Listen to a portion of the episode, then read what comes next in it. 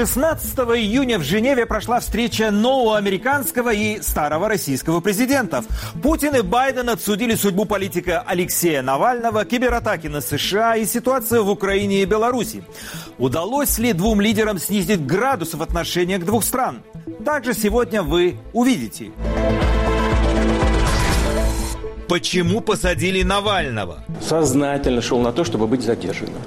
Он сделал то, чего он хотел. Что произошло 22 июня 1941 года? Провал советской разведки. Я не знаю, вопиющий это провал или неизбежный провал. Новое наступление ковида-19. Мы сталкиваемся, скорее всего, с новыми штаммами, более агрессивными. Мы подводим итоги 24 недели 2021 года. Меня зовут Мумин Шакиров. Мы начинаем. Джо Байден стал уже пятым американским президентом, с кем встречался Владимир Путин.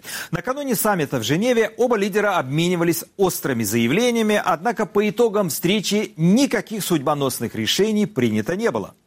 С чем уехали два президента из Швейцарии в сюжете Алены Вершининой? Эту встречу двух президентов в Женеве ждали, но ни в России, ни в США ее не рассматривали как прорывную или историческую. Эксперты еще до саммита говорили, он куда важнее для внутренних аудиторий России и США, чем для мира. И уж тем более нынешние переговоры несопоставимы по значимости с другой встречей в Женеве, что прошла между президентами СССР и США в 1985 году. Считается, что она стала началом конца холодной войны. Пожалуй, главным итогом встречи президентов России и США на Вилле Лагранж стала договоренность о возвращении послов двух стран. Замглавы российского МИДа Сергей Рябков после добавил, что посол России в США Анатолий Антонов совершенно точно вернется в Вашингтон уже до конца июня. Переговоры Путина и Байдена продлились порядка четырех с небольшим часов и прошли в несколько раундов. В какой-то момент к президентам присоединились другие члены делегаций двух стран. Встреча в Женеве не завершилась традиционной совместной пресс-конференцией. Еще до саммита администрации обоих лидеров сообщили, что Путин и Байден решили отвечать на вопросы журналистов отдельно. В преддверии переговоров Нью-Йорк Таймс писала, что Белый дом пошел на такой шаг, потому что во время пресс-конференции по итогам предыдущего российско-американского саммита, он состоялся в Хельсинки в июле 2018-го, Путин выглядел куда увереннее, чем его визави, тогдашний президент США Дональд Трамп. Сам же Байден объяснял это тем, что он не хочет, чтобы итоговая пресс-конференция превратилась бы в соревнование соревнования. А вот издание USA Today посчитало такой отказ лишением Путина имиджа равного. Первым к журналистам вышел Путин. Не было никакой враждебности, наоборот. Наша встреча происходила, конечно, в принципиальном ключе. У нас э, по многим позициям э, наши оценки расходятся, но на мой взгляд, э, э, все-таки с обеих сторон было продемонстрировано желание понять друг друга и искать пути к сближению позиций. Э, разговор был весьма конструктивен. Американские журналисты несколько раз спросили Путина о ситуации с Алексеем Навальным. Президент России ответил на этот вопрос не сразу и снова традиционно не назвал оппозиционера по имени. Человек этот знал, что нарушает действующий в России закон. Он обязан был отмечаться как лицо, дважды осужденное к условной мере наказания. Сознательно, хочу это подчеркнуть, игнорируя это требование закона, этот господин выехал за границу на лечение. Его не требовали органы власти на регистрацию. Как только он вышел из больницы и разместил свои видеосюжеты в, э, в интернете, такое требование возникло. Он не явился, проигнорировал требования закона. Его объявили в розыск – Зная об этом, он приехал. Я исхожу из того, что хотел сознательно шел на то, чтобы быть задержанным. Отдельно Путин сказал ФБК. Фонд признан в России иностранным агентом. И вот та организация, о которой вы сказали, публично призывала к массовым беспорядкам, публично вовлекала, что противозаконно, в уличные мероприятия несовершеннолетних, это запрещено российским законом, и публично давала инструкции о том, как готовить, например, коктейли Молотова, для того, чтобы использовать их против правоохранительных органов. Я сказал президенту Путину, моя повестка не против России или против кого-то еще. Она направлена на то, чтобы принести пользу американскому народу, победить COVID-19, восстановить нашу экономику, восстановить наши отношения с союзниками по всему миру, защищать американский народ. Вот моя ответственность как президента США. Байден рассказал, что на встрече обсуждались вопросы кибербезопасности и была достигнута договоренность о создании консультативной группы, а также ситуации в Беларуси и Украине. Американского лидера также спросили о Навальном. Я сказал, что ни один американский президент не сможет сохранить доверие американцев, если не будет публично защищать наши демократические ценности, универсальные ценности, которые, на наш взгляд, есть у всех мужчин и женщин. Это часть ДНК США. Мы всегда будем публично говорить о правах человека. Это не касается России и ситуации с правами человека там. Это скорее о том, кто мы есть. Именно поэтому я поднимал такие вопросы, как дело Алексея Навального. Кроме того, журналисты в очередной раз попытались задать Байдену вопрос, считает ли он Путина убийцей, но глава Белого дома отказался на него отвечать. Когда состоится следующая встреча двух президентов, неизвестно. По крайней мере, Путин на своей пресс-конференции сообщил, что пока Байден его не приглашал приехать в Вашингтон. Путин как минимум дважды сказал неправду на пресс-конференции в Женеве. Навального он обвинил в том, что тот, игнорируя требования закона, выехал за границу на лечение. На самом деле Путин лично дал добро на транспортировку Навального в Германию после требований родственников политика, который находился в глубокой коме. Второе вранье – это то, что ФБК, который признан в России экстремистской организацией, не распространяла рецепты изготовления коктейля Молотова, как утверждает Путин. Таких фактов даже нет в уголовном деле. Мои собеседники Аббас Галямов и американист Александра Филипенко. Здравствуйте. Мой первый вопрос э, Аббасу. Почему Путин врет? Так думает или так надо? Ну, это, наверное, главный вопрос современности вообще-то. А, потому что а, одно дело, когда он а, врет осознанно и это, ну, этот факт имеет э, для российской политики какие-то ну, серьезные последствия. То есть из этого факта можно делать э, какие-то э, серьезные выводы об его настрое, да, о том, насколько далеко он готов пойти. А если же он пал жертвой, так сказать, наговора со стороны силовиков, со стороны Патрушева, то есть, условно говоря, это они сами что-то там сфальсифицировали, принесли ему, показали, убедили его, то вроде как тогда для нас это, ну, знаете, совсем другая реальность. Да? Тогда надо, так сказать, достучаться до Путина, переубедить его, так сказать, объяснить, что это вот его обманывают, да, и он тогда прогневается, так сказать, на своих э, бояр, да, и, и, и вполне возможно а, изменит э, свой курс. Да, поэтому вот лучше умы страны сейчас, так сказать, бьются над вопросом, что это было, зачем э, врать столь откровенно, э, столь э, вдохновленно, что ли, столь искренне. Александра, я хочу спросить теперь уже вас. Смерть Навального в тюрьме будет разрушительна для России. А как вы поняли эту фразу Байдена? Ну, Джо Байден изначально заявил, что он хочет донести до Владимира Путина то, что он считает нужным. И, видимо, вот эта фраза как раз это тоже именно то, что он и произнес во время этих, э, во время саммита, во время их встречи. Ну, конечно же, понятное дело, что США и вообще демократическая партия в первую очередь э, следят за э, ситуацией в России, следят за соблюдением прав человека, потому что ну, вообще демократическая партия к этому склонна и всегда была склонна в отличие в большей степени, чем республиканцы. Вот, поэтому, наверное, Джо Байден э, акцентировал на это внимание, несмотря на то, что переговоры, конечно, носили такой более общий характер, и в первую очередь США э, говорили о стратегической стабильности в целом, и вот как раз, наверное, в рамках э, будущих переговоров переговоров э, эта тема также будет затрагиваться, но явно, что на переговорах сейчас не было на это акцентировано, наверное, столько внимания, сколько ожидалось первоначально. Я хочу вернуться к первому своему вопросу, который э, задал Галямову. Э, Аббас, скажите, а вот может ли откровенное вранье Путина так навредить его окружению, что оно посчитает босса ну, неадекватным, что ли? Ну, а, да, все к этому идет. То есть э, в какой-то момент э, издержки, связанные с необходимостью а, реализовывать откровенно э, ну, сумасшедший курс, перевешивают плюсы с этим связанные. И, и, в, и в таких ситуациях возникают заговоры, и правители свергают. Это не только какая-то, знаете, да, давняя история, там, знаете, вот Понятно, что мы массу заговоров знаем из истории, но на самом деле это сплошь и рядом и сейчас происходит. Ну, буквально полтора-два года назад в Судане таким образом был свергнут правивший там, почти 30 лет союзник Путина Аль-Башар. Вот. И на самом деле есть такой политолог Милан Сволик, он посчитал, что за последние 50 лет ну, Э, более 50% авторитарных правителей уходили в результате неконституционных действий а, со стороны э, элит, не со стороны населения, то есть это не массовый протест был, да, это как раз был заговор в окружении, поэтому ну, полная неадекватность, конечно, она чревата недовольством, ростом недовольства элит и чревата заговорами.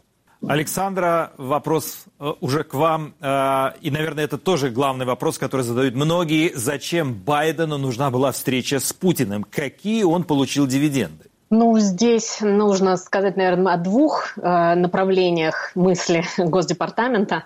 Э, мы знаем, что после того, как э, Джо Байден, после того, как Белый дом объявил о том, что будет проходить встреча, э, в общем, сторонники Джо Байдена разделились, и не было единого мнения относительно того, нужно ли, это проводить, нужно ли проводить этот саммит. Но поскольку большая делегация э, Госдепартамента во главе с Энтони Блинкином сопровождала Джо Байдена, мы видим, что все-таки его поддерживают э, большинство его администрации в этом стремлении э, проводить этот диалог. Тут э, две линии. В первую очередь это касается того, что двум сторонам, двум лидерам необходимо было наладить какой-то личный контакт. Джо Байден не раз говорил о том, что ничто не может сравниться с личным контактом. И, конечно, мы помним вот этот знаменитый саммит в Хельсинки, встречу Трампа и Путина, когда была как раз совместная пресс-конференция, когда все вышли такие воодушевленные и ожидали каких-то невероятных перемен в российско-американских отношениях.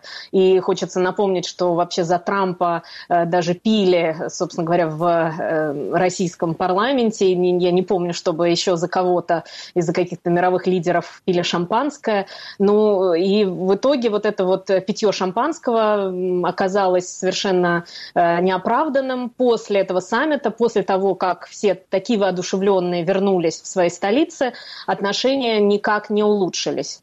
И наоборот, только ухудшались. Э, а для Джо Байдена было важно наладить этот диалог, обнулить всю ту ситуацию, обнулить все то, что было тогда, вот все те обсуждения, и начать заново. Ну и плюс, конечно, вопрос Китая. Конечно, э, США очень волнуют ракеты средней и меньшей дальности в Азии, и у Китая их очень много, и, конечно, для США важно, чтобы не было такого теснейшего, наверное, сближения России с Китаем. Это, ну, это вторая вот линия уже внешнеполитическая, тоже связанная с Азией. Но этот же вопрос я бы хотел бы задать Аббасу. А зачем Путину нужна была эта встреча, когда он понимает, что ничего хорошего от Байдена президент России не услышит?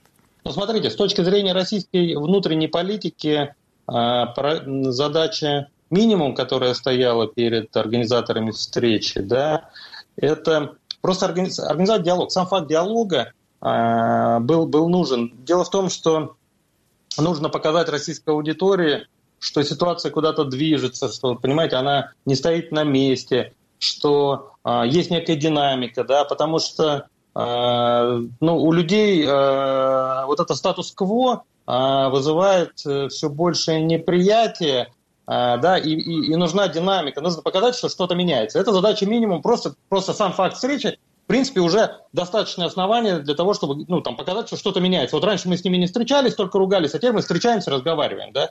Вот. Задача максимум – это показать, что Россия и Путин – это, значит, никакие не изгои, как, дескать, вы могли подумать, да?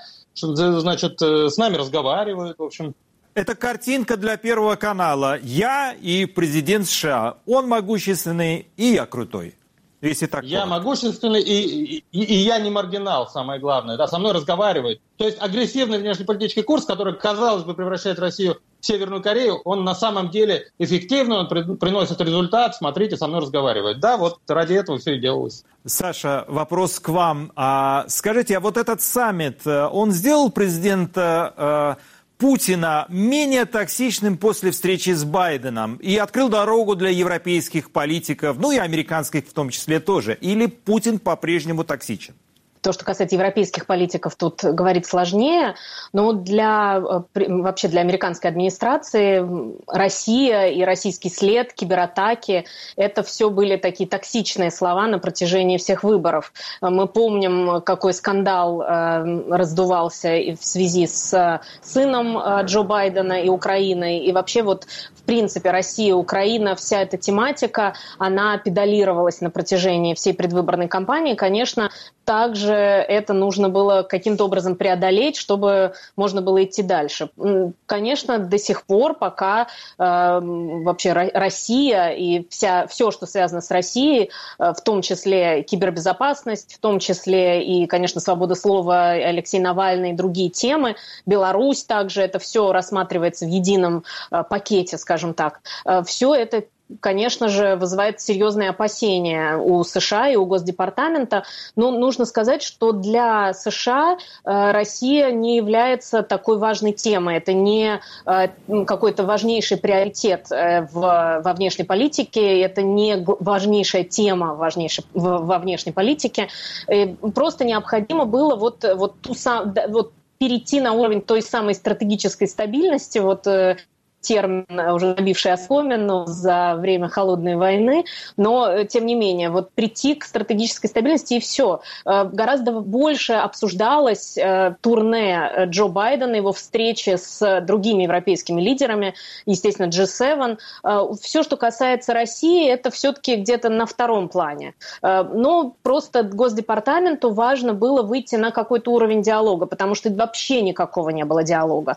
Пока еще, конечно, Россия остается таким достаточно такой темой, достаточно токсичной внутри США. И лишний раз, наверное, администрация Белого дома не будет поднимать вообще тему России, но только исключительно в связи с кибератаками и с обеспечением чистоты, скажем так, американских выборов э, в преддверии промежуточных выборов в 2022 году. Аббас, я хочу вас спросить, а прекратятся ли ковровые бомбардировки оппозиции после встречи с Байденом? Или Кремль э, будто дустом будет продолжать травить оппозицию до полного уничтожения э, всякой, без всякой альтернативы? Ну, я думаю, что сигнал э, Байдена относительно Навального Путин э, воспринял. То есть Байден подтвердил, что Навальный – это фактор внешней политики, и э, вам, Владимир Владимирович, надо с этим считаться. Да, поэтому очевидно, что за здоровьем Навального и до этого следили, а, но тут будут следить еще более внимательно. А, вот. Э, что касается остальных оппозиционеров, то давление э, в их отношении, я думаю, на время будет приостановлено, но связано это не с Байденом, а с начинающейся думской кампанией.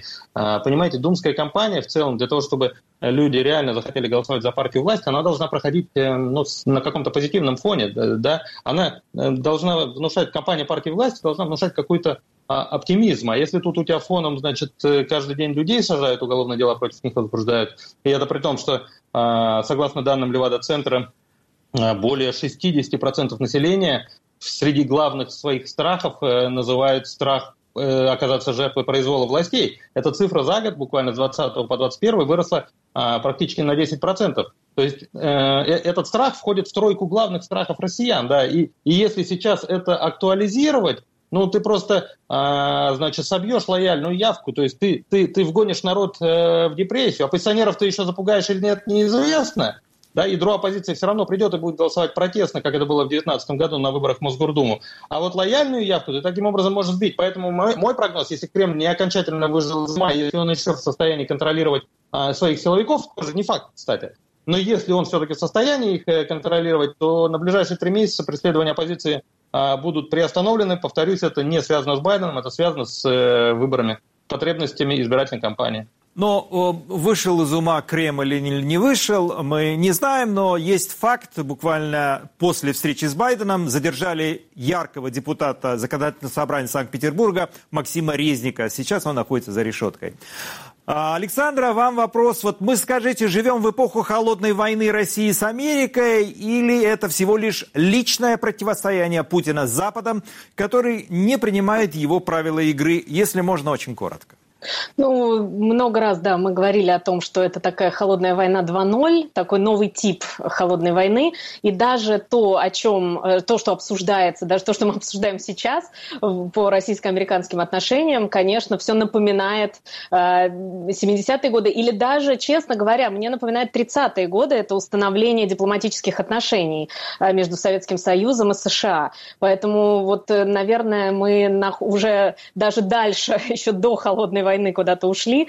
Вот, поэтому, да, конечно, это, безусловно, такое не личное противостояние, это в целом противостояние, наверное, сейчас э, такое общемировое, поэтому тут э, я бы не стала говорить о э, исключительно о личности, но, тем не менее, да, вот такая холодная война 2.0, и даже, в общем, я бы сказала, да, не 71-й, а да, да 32-33 год, наверное. По поводу личное противостояние или не личное, мы прекрасно знаем, что ближайшее окружение Путина и все те, кто входит, входит в кремлевский пул, так называемый, у всех есть дома, квартиры, виллы на Лазурном берегу и в Британии, так что о холодной войне эти люди наверняка не мечтают. Благодарю моих собеседников, политтехнолога Аббаса Галямова и американиста Александру Филипенко. Э, всего вам доброго, коллеги. До свидания. До новых встреч. Еще с зимы прошлого года привиться российской вакциной от коронавируса можно было чуть ли не в каждом торговом центре. Но исследователи отмечают, россияне делают прививку крайне неохотно. И вот в Москве новый всплеск заражений. Как и в прошлом году, вводят нерабочие дни, закрывают детские площадки и возвращают QR-коды. С подробностями Артем Рады.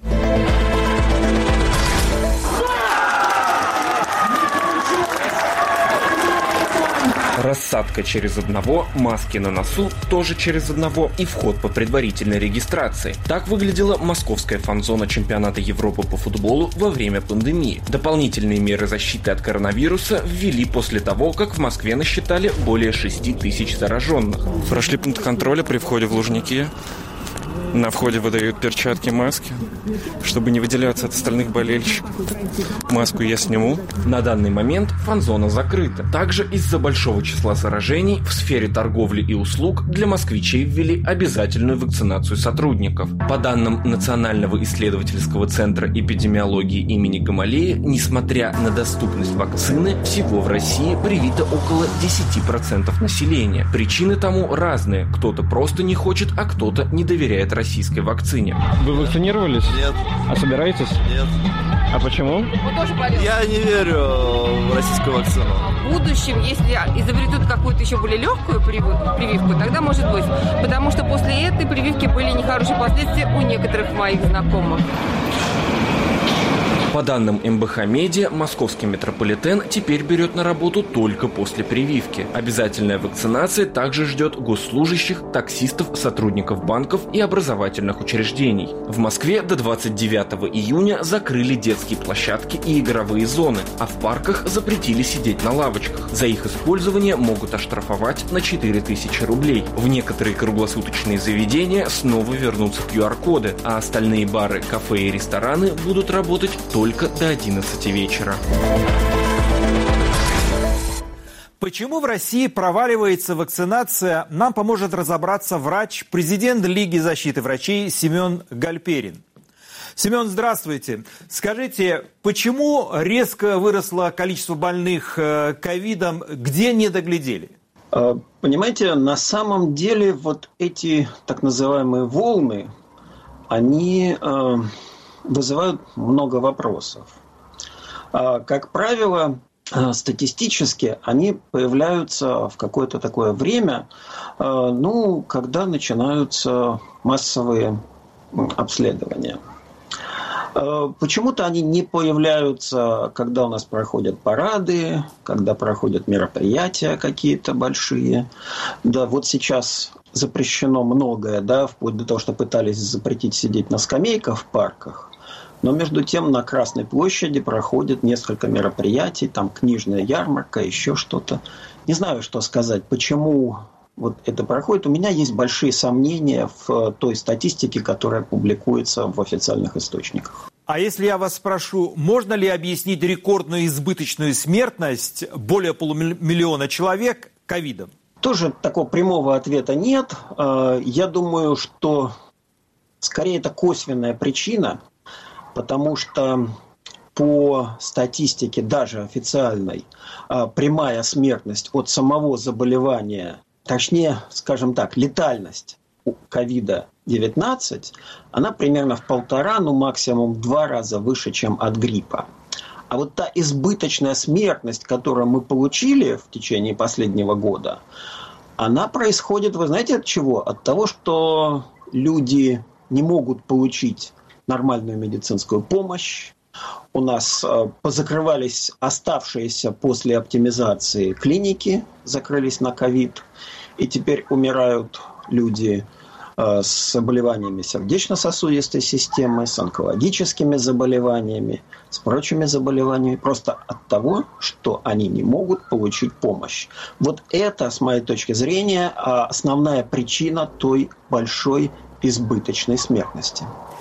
Семен, не приведет ли принудительная вакцинация к появлению фальшивых справок? Да, если э, набрать у нас в поисковике э, купить справку о вакцинации, то там уже можно найти десятки, а может и сотни э, объявлений.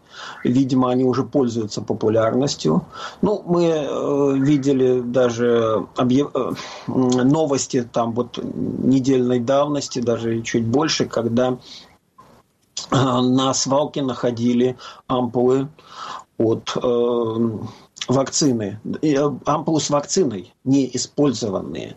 Э, видимо, где-то эти все э, препараты пошли уже в статистику. У нас же вообще как появляется статистика, когда нужно выполнить какой-то план срочно, то его выполняют на бумаге в основном. Но нужна все-таки принудительная вакцинация или нет? Вы же врач, вот вы можете сказать?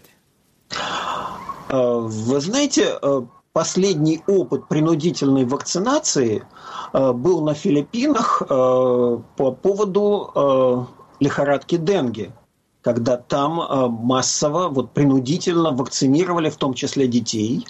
Это была трагедия, потому что она вызвала ну, значительное число смертей.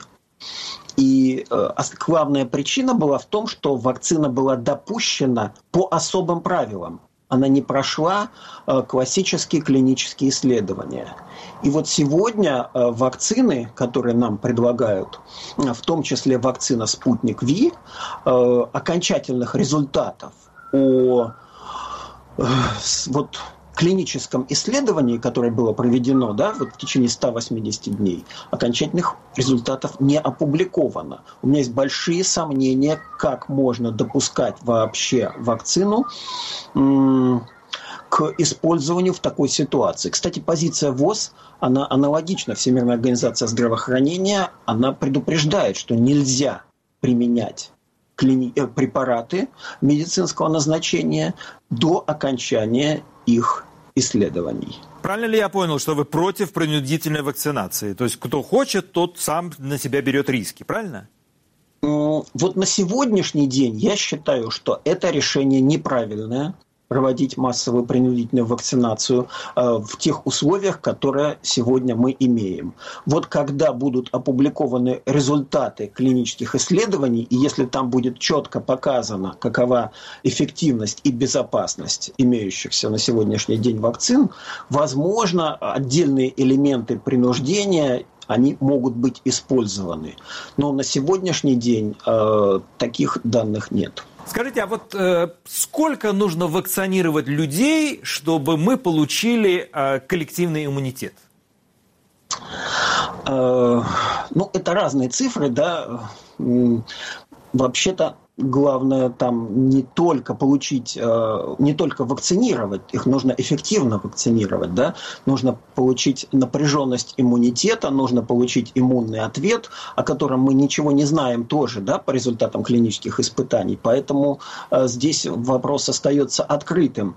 Но есть еще одна рекомендация, вообще-то классическая рекомендация по защите от инфекций, вакцинация не проводится после начала эпидемии. Вакцинация – это профилактическое действие, и когда вот такое массовое уже прошло заражение, вакцинацию проводить нельзя. Семен, спасибо вам за беседу. Всего вам доброго. С нами был президент Лиги защиты врачей доктор Семен Гальперин. Политик Любовь Соболь не идет в Госдуму. Блогер Роман Протасевич встретился с журналистами. Депутат Максим Резник задержан. Телеканал «Дождь» лишился корреспондента в президентском пуле. Наша лента новостей. Меня зовут Мумин Шакиров. Встретимся через несколько минут. Максиму Резнику, оппозиционному депутату Законодательного собрания Санкт-Петербурга, предъявили обвинения по антинаркотической статье, так называемой «народной». Политика задержали вскоре после объявления выборов в парламент Петербурга. 17 июня следователи пришли с обыском домой к депутату, к нему на дачу и в квартиру его матери. По версии следствия, не позднее 9 марта Резник приобрел марихуану для личного потребления. Ранее обвинения по антинаркотической статье предъявили дальнему родственнику Резника, Ивану Дорофееву. Он арестован. Его мать заявляла, что следователи давили на сына, требуя дать показания против Резника. В апреле политик сообщал об угрозах антинаркотической статьей от неизвестных. Они требовали выступить с критикой акции в поддержку Алексея Навального.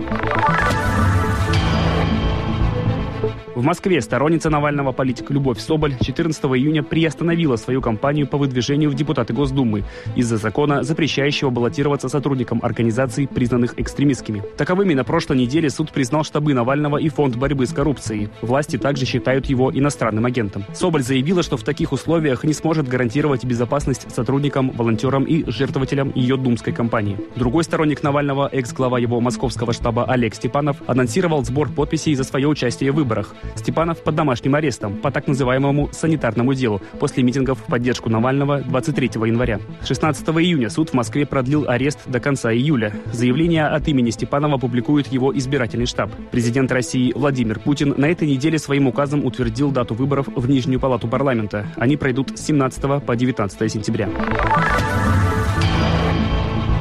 Пока еще действующий созыв Госдумы одобрил законопроекты о регулировании интернета. Они предполагают контроль над рекламой с передачей Роскомнадзору сведений обо всех рекламных кампаниях в Рунете. Ведомство будет вправе запретить иностранным сайтам распространять рекламу для российской аудитории. По другому законопроекту Роскомнадзор сможет получить данные абонентов и пользователей, подключенных к корпоративным тарифам от сотовых операторов. Такие поправки в последний момент внесли в законопроект о бесплатном доступе к российским социально значимым сайтам, вроде госуслуг и правительственных порталов. С помощью этих данных, как заявлял РБК представитель Роскомнадзора, планируют бороться с серыми симками, которые используют мошенники. В тексте документа также запрет на подмену номера, то есть маскировку под другого абонента. Еще один законопроект обязывает иностранные интернет-компании открывать в России свое представительство, которое будет отстаивать их интересы, например, в судах. Те, в свою очередь, за последний год вынесли решение о десятках миллионов рублей штрафов для Фейсбука, Твиттера и Гугла по разным претензиям Роскомнадзора.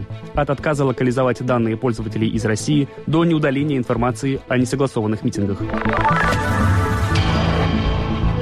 Иностранные журналисты покинули брифинг Министерства иностранных дел Беларуси 14 июня в знак протеста. На пресс-конференцию МИД, посвященную вынужденной посадке самолета Ryanair в Минске 23 мая, привели арестованного Романа Протасевича, экс-главреда оппозиционного телеграм-канала «Нехта». Он находился в самолете, летевшем в Вильнюс, но сменившим курс после сообщений диспетчера из Минска о якобы заложенной на борту бомбе. Протасевича арестовали по обвинению в организации и участии в массовых беспорядках, а также разжигании вражды. По мнению покинувших зал журналистов, Протасевич выступал на брифинге под давлением властей. В этом уверены и родители арестанта. Ранее он дал интервью белорусскому госканалу, где в частности осудил действия оппозиции и заявил о стальных яйцах Лукашенко. Белорусские власти по-прежнему утверждают, что решение о посадке самолета в Минске приняли пилоты Ryanair. Истребитель ВВС Беларуси лишь сопровождал лайнер, а сам инцидент в целом не был операцией спецслужб. Гендиректор Ryanair заявил, что после посадки в Минске неизвестные пытались добиться признания на камеру от пилотов компании в том, что они приземлились в белорусской столице по своей воле.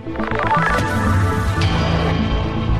Призывал к незаконным акциям де-факто. С таким объяснением Дмитрия Пескова пресс-служба президента России исключила телеканал «Дождь» из кремлевского пула, освещающего деятельность президента. Журналистов «Дождя» не допустили к освещению саммита президента России Путина и президента США Байдена в Женеве. Это исключение связано с освещением митингов в поддержку Навального зимой и в апреле, заявил Песков изданию «Медуза». Власти считают его иностранным агентом. Признать таковым издание «Медиазона» на этой неделе потребовал близкий к бизнесмену Евгению Пригожину политтехнолог Максим Шугалей. С инициативой он обратился в Роскомнадзор, Генпрокуратуру и Комиссию Госдумы по иностранному вмешательству. В последние идею поддержали. 12 июня из-за внесения в реестр иностранных агентов закрылось деловое издание «Ви-Таймс», основанное экс-сотрудниками «Ведомостей». 80 лет назад Вторая мировая война пересекла границы СССР и превратилась в Великую Отечественную. Нападение Германии 22 июня 1941 года стало неожиданностью для Сталина и его окружения. Союзник и партнер неожиданно превратился в страшного врага, который в считанные месяцы оказался под Москвой, уничтожив значительные силы Красной Армии и физически истребив миллионы советских граждан где и когда просчитался Сталин, допустив катастрофу лета 1941 года.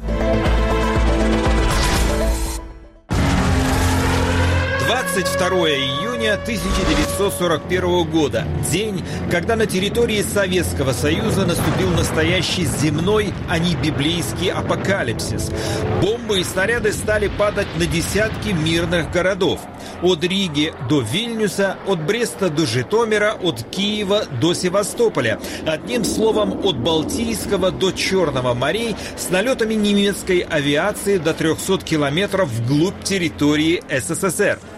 Было это внезапным нападением Германии на Советский Союз или один диктатор сумел опередить другого, чтобы самому писать дальнейший сценарий Второй мировой войны? Вопрос к историкам. Но по факту, после заключения пакта Молотова-Риббентропа в 1939 году, два лидера, Сталин и Гитлер, расширили сферы влияния в Европе. Третий рейх к тому времени уже поглотил Австрию, аннексировал Чехословакию, а южные районы Словакии были переданы союзнику Венгрии. После заключения сделки Сталин-Гитлер Соседи Германии стали падать к ногам фюрера один за другим. Франция, Бельгия, Дания, Норвегия, Югославия. Всего 12 стран. Кремль стал расширять свои территории согласно пакту с сентября 1939 года. Распил Польши совместно с Германией. Оккупация Прибалтики, Бессарабии, не без боя и потерь части Финляндии. Апофеоз дружбы Берлина и Москвы – совместный военный парад Красной Армии и немецких войск в Бресте. 28 сентября 1939 года СССР и Германия заключают договор о дружбе, который фиксирует новую границу между ними. Так Сталин и Гитлер превратились в договороспособных партнеров, вершителей судеб сотен миллионов людей на планете. Если сюда еще и прибавить театры военных действий в Северной Африке, Монголии, Китае и Японии.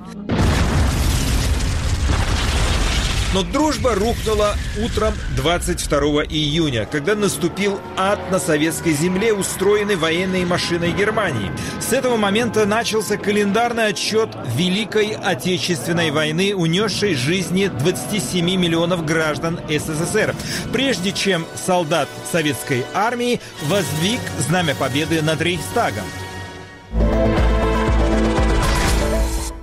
Мы продолжим тему Второй мировой войны с публицистом и исследователем Марком Солониным. Марк, здравствуйте. Здравствуйте. Вот скажите для начала, остались ли еще какие-то нерассекреченные архивы, которые могут нам дать что-то новое, сенсационное о Второй мировой войне?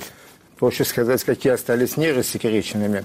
Сразу после победы Великой Демократической революции в августе 1991 года почему-то взяли, а, собрали огромное количество документов – по-моему, 16 миллионов дел с разных архивов советских, партийных, и свезли их в некое хранилище, которое тогда называлось архив президента Российской Федерации.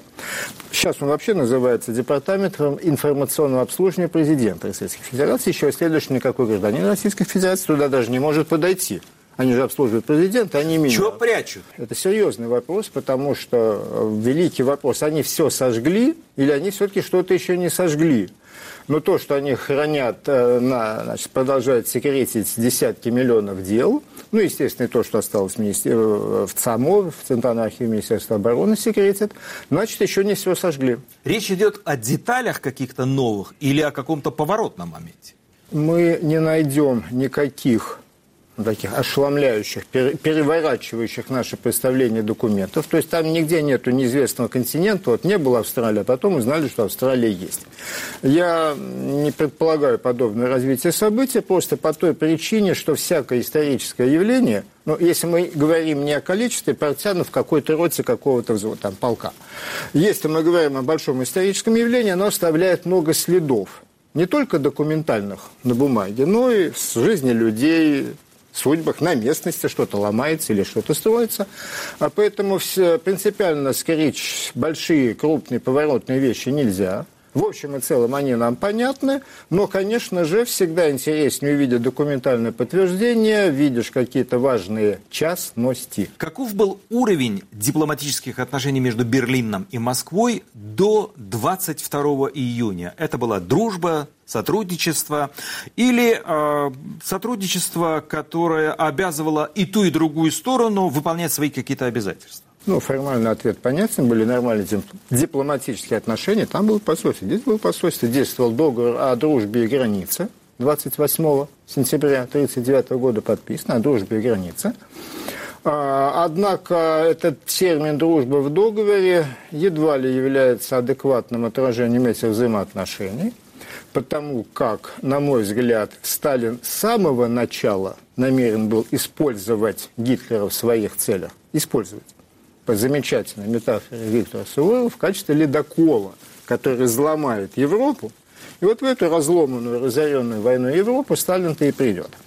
А, по поводу Гитлера, ну, Риббентроп в своих мемуарах, написанных уже во время Нюрнбергского процесса, то есть в преддверии неизбежной казни, писал, что, по его мнению, Гитлер изначально намеревался – намеревался выполнять обязательства и собирался... По версии Риббентропа. По версии, по версии, да, повешенного геноцидского преступника Риббентропа, да. И только потом, э, увидев и поняв, что Сталин поддерживает его, как веревка, поддерживает повешенного, решил перейти к конфронтации и начать войну. Скажите, а вот что конкретно гнали в Германию до 22 июня? Какие эшелоны с какими товарами, которые, ну, наверное, помогали э, укреплять военную мощь Германии? Ясно. Ну, понятно, что сейчас я не перечислю по памяти, однако общие рамки понятны. Но прежде всего Советского Союза в Германию за полтора года, то есть все, что мы говорим, это полтора года. До 22 июня? Да, ну то есть кончик 39 -го года, вес 40 и там начало, половина 41 -го.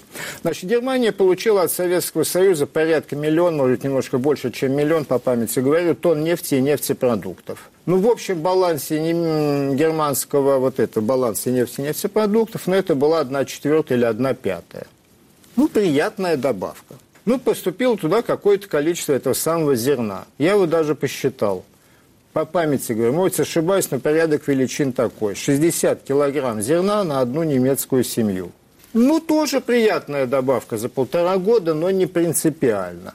Да, очень важный был транзит. Транзит через Транссиб, то есть Дальнего Востока, а там же Дальний Восток, Тихоокеанский бассейн, огромные э, сырьевые ресурсы, прежде всего каучук, вольфрам, а, вот эти все вещи оттуда шли транзитом, соевые бобы, очень важная вещь для еды, дешевая и белковая. Это тоже создавало какую-то часть. То есть все это было для гитлеровской Германии приятной добавкой. Я не вижу оснований говорить, что это было критические поставки. Это, это не, не ленд-лиз в Москве не, не... Э, против Нет. Э, войны с фашистами. Да, но там даже объемы физические другие. По ленд-лизу приехало 18 миллионов, и приезжали не бобы, и не, как там называется, хлопковое долготье, а ну, да, это приезжала высокотехнологическая да, мы потом об этом да, Нет, это, конечно, не ленд-лиз. Абсолютно несопоставимые вещи. А чем конкретно Гитлер помогал Сталину? Вот если туда шли эшелоны с э, зерном, как вы говорите, с нефтью и другими э, продуктами... Гитлер рассчитался со Сталиным фантастически щедро. Фантастически щедро.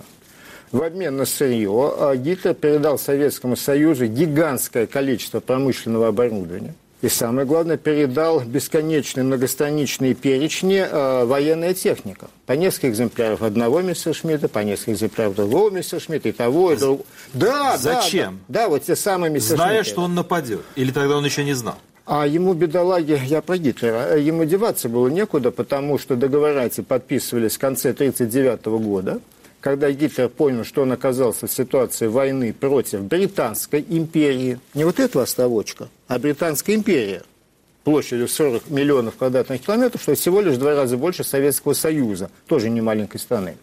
А вот. И французская, по сути дела, империя, у Франции тоже были гигантские колониальные владения. В этой ситуации, да еще за спиной этих противников так маячили Соединенные Штаты – а Соединенные Штаты на тот момент это промышленное производство больше, чем у всего остального мира вместе взятого. Вот в этой ситуации ему нужен был союзник. Он был готов снять с себя коричневую рубашку и все остальное. То есть это были два партнера, которые были добросовестно два... выполняли свои обязательства? Это были два мафиози, которые на определенном этапе пытались договориться о том, что мы вместе рекетируем этот город. Скажите, вы могли бы назвать те города или те э, места, где было оказано мощнейшее сопротивление и русский, советский солдат проявил себя как настоящий боец и патриот, и был примером вообще для остальных. Замечательно. Если мы заговорили про русского солдата, есть на Украине, на Западной Украине такое местечко Равы-Русское.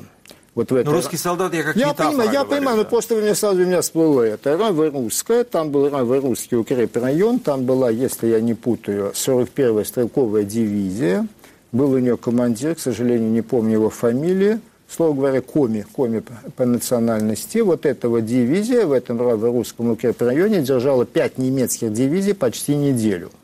Но была та же самая Брестская крепость. Но шутки шутками, но самые большие потери немцев в течение первой недели – это потери вот той самой дивизии, сейчас номер у меня с головы вылетел, которая пыталась взять Брестскую крепость.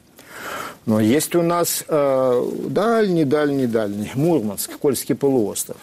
Э, там у немцев провалилось все – то есть у них была задача дойти до Мурманска Кандалакши, полностью перерезать железную дорогу, соединяющую Мурманск со страной, что отрезало бы возможность для ленд поставок. Они там сосредоточили четыре дивизии, которые понесли такие потери, что их просто пришлось отводить на переформирование. Немецкие дивизии отводить на переформирование. Так что было и такое. 22 июня будет ровно 80 лет, э, как война пришла на территорию СССР. Я думаю, что эта тема бездонная. Об этом будем говорить не только мы с вами, а все еще очень долго. И, если можно, немецкие архивы все раскрыты или там тоже есть какие-то секреты? Ну, очень коротко. Немецкие, конечно, раскрыты раскрыты все, да. А кто бы им разрешил не раскрыть, они разгромлены? Моим собеседником был историк Марк Солонин. Государственная Дума приравняла к экстремистским материалам изображения нацистов. Согласно документу, публичная демонстрация таких изображений будет разрешена только при отсутствии признаков пропаганды или оправдания нацизма.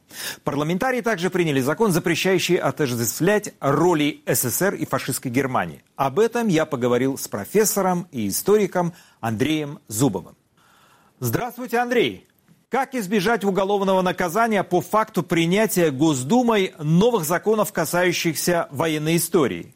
Вы понимаете, я думаю, что эти законы принимались для того, чтобы наказывать тех, кого они захотят наказать. А за кого, а кого они по каким-то причинам не захотят наказать, они наказывать не будут. Вот это очень многие сейчас законы принимаются именно для выборочного использования, для сведения счетов с людьми, которыми хочет свести счеты так или иначе режим. Ну, понимаете, масса людей э, там задерживают свои платежи, Э, по аренде недвижимости, но именно, э, именно оппонентам политической власти э, это вменяется в вину, и вот они вынуждены уезжать за границу или их арестовывают. Поэтому и здесь то же самое. Мы избежать этого не сможем. Вот если захотят, скажем, меня привлечь по этим законам, они просто возьмут мои книги и, естественно, привлекут. И посадят. Но надо быть к этому уже готовым, да, потому что наше государство беззаконно. Российское государство находится вне законов, а э, те законы, которые оно принимает, они сами по себе вне поля права находится, очевидно. Э, мы вот все живем в такой ситуации, и надо бороться не за то, чтобы как бы по нам не стукнул новый закон. Стукнет, если захотят. А потому э, бороться за то, чтобы такие законы не принимались. То есть это вопрос политический. Это, и поэтому, в том числе и я, участвую в политической жизни. Я являюсь членом партии Народной Свободы и борюсь с этим, как могу. Э, мы не можем э, оставлять без внимания вот все более и более расширяющееся внеправовое поле нашей страны, в котором нацизм и вообще всякие вот вещи, связанные с Второй мировой войной, с нацизмом, занимают достаточно большое место, опять же, для, сведения, для выборочного сведения счета. Пакт Молотова-Риббентропа – это искусство дипломатии и оттягивания войны, как это трактуют провластные историки, или это союз с фашистами, распил Европы и предательство будущих союзников? Насчет предательства союзников не знаю, с ним, э, но это, безусловно, распил Европы по факту, да, и как только подписали пакт Молотов-Риббентроп, подписали одновременно с ним и э, зону разделения интересов, Э, в Европе Восточной, когда, по которой э, Бессарабия, Балтийские страны, Финляндия и половина Польши вошла в зону интересов Сталина. Так что безусловно, распил Европы. Э, разумеется, это соглашение, которое стимулировало агрессию. Никакого искусства дипломатии здесь не было. Это было, это было тоже идиотизм. Потому что если считать целями политики – сохранение мира и сохранение человеческих жизней, соответственно, то, конечно, надо было пойти по совершенно другому пути и подписать пакт о взаимной помощи с Англией и Францией и с Польшей, э, но тогда бы сталинский режим не был бы сталинским режимом. Э, сталинский режим, который убивал миллионы своих граждан, совершенно легко рассматривал возможность продолжить это убийство и за пределами своей страны, захватывая новые территории. Собственно, есть масса, э, масса высказываний Сталина, где он говорит о том, что мы будем вести войну в Европе, мы будем готовиться к войне в Европе, и мы, значит, э, э, мы поможем пролетарской революции победить в Европе, что на переводе на человеческий язык означает мы захватим Европу. Андрей Борисович, а был ли парад в Бресте в 1939 году, где участвовали гитлеровцы и солдаты Красной Армии, или это было, как говорят прокремлевские, опять же, историки, всего лишь марш фашистов при пассивном поведении и наблюдении советских солдат и офицеров? Какой же это марш фашистов, когда там наш э, командант Кривошейн э, стоял рядом, по-моему, с Гуадерианом, если мне не изменяет память. Э, и потом этот Брест э, фашисты, пройдя э, торжественным церемониальным маршем, что немцы умеют делать, они поставили Брест и передали его советской стороне. То есть это коррекция границы взаимной. Конечно, был парад. Спасибо, это был историк Андрей Зубов. Это была программа «Грани времени». Смотрите нас на сайте «Радио Свобода» и на телеканале «Настоящее время». Увидимся через неделю. Всего вам доброго.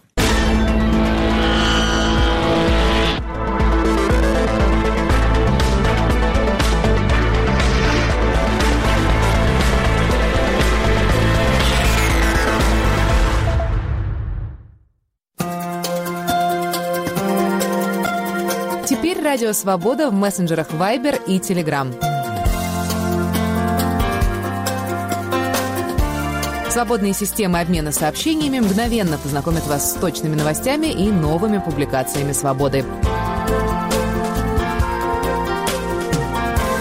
Эпоха свободной информации. Каналы «Радио Свобода» в мессенджерах Viber и Telegram.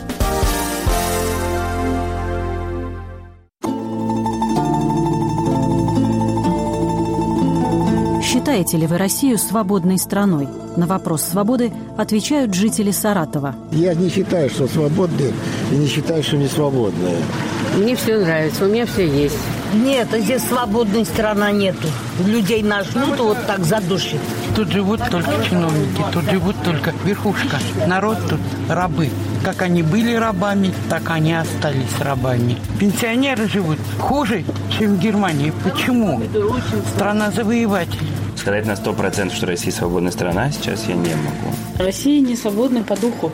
Свободная страна – это та страна, в которой граждане могут позволить себе считать себя свободными, а мы просто не знаем, как это делать. Мы не знаем, какие нам это выгоды принесет, потому что свобода – это всегда ответственность. Радио «Свобода». Оставайтесь свободными.